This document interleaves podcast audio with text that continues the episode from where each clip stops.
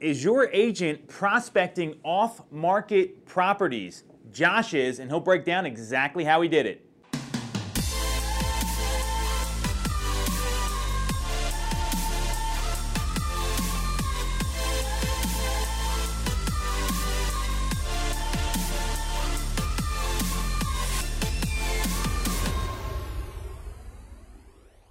So we are back on the show here, and I've got my friend, amazing teammate, Josh Grabensky on.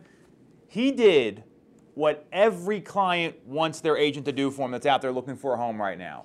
He targeted off-market properties, brought them to his buyer, and then they went under contract on one. So give us a little perspective on where the home search was, how what the clients were feeling, because this is probably something a lot of people watching are going through right now. For sure, yeah. So this was in the Glen Mills area, kind of Garnet Valley. Uh, we had just put an offer in and lost on a house the week prior to 14 other offers, and uh, we were 30, 40 thousand dollars above ask at that point. Um, so it was pretty disappointing, but it really tuned them into that location of where they wanted to be. So I said, okay, I'm going to start digging into off-market properties, see what else is out there, um, and in the end was able to find them something that within the week, we were able to put under contract without a competing offer at a good price. So, lost out to 14 offers. This is something that happens a lot right now. I know we've all kind of been through this. So, tough situation, probably emotionally draining for your clients. And then you went above and beyond, which is what I love. That's what we talk about here. So, what, what exactly did you do? Because I'm sure there's people out there, whether they're in our market or somewhere else, where they're running into the same problem. They're losing out on properties. They can't find one that's going to work for them. So, what did you do? How did you vet it through their through your clients to make sure it was something they would like? Talk to them about the process because this is something that to me was not that difficult. It just was okay. Now we know where we want to be. We want to be in this specific area. Let's go find something. For sure. Yeah. Once you once you have those parameters uh, tuned in, you really can go after it. Like as realtors, we have access to a lot more information than the consumer does, and you just got to go finding it. So you look for homes that were listed that have not sold in maybe the last six months or the last year?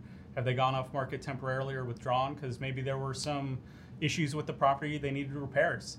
Um, maybe the listing just expired and the, that homeowner is no longer under contract. These are properties that your agent should be looking for, um, reaching out to them and, and making those calls on your behalf.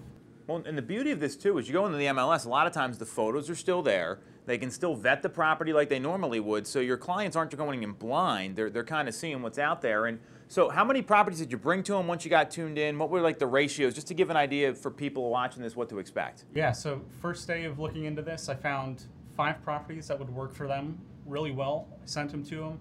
Um, I was able to get them into two that week, and one of them we went under contract. So I think that that's pretty good numbers for. It's good ratios. I mean, you got a 40% show rate, you got a 20% offer acceptance rate out of the five, and more importantly, you found the home for the for, for your buyers that they were looking for, and they had something pretty specific. But what he did here was they figured out where they wanted to be, and once a buyer does that, that gives you the ability to go target those properties. When you get this home search where it's like I'm looking between this town and this town, and it's four different townships or five different school districts, a little, little tougher. So any advice for anyone watching here, if they're having trouble or this isn't happening, like what, what would you recommend or what would you do for them as their agent?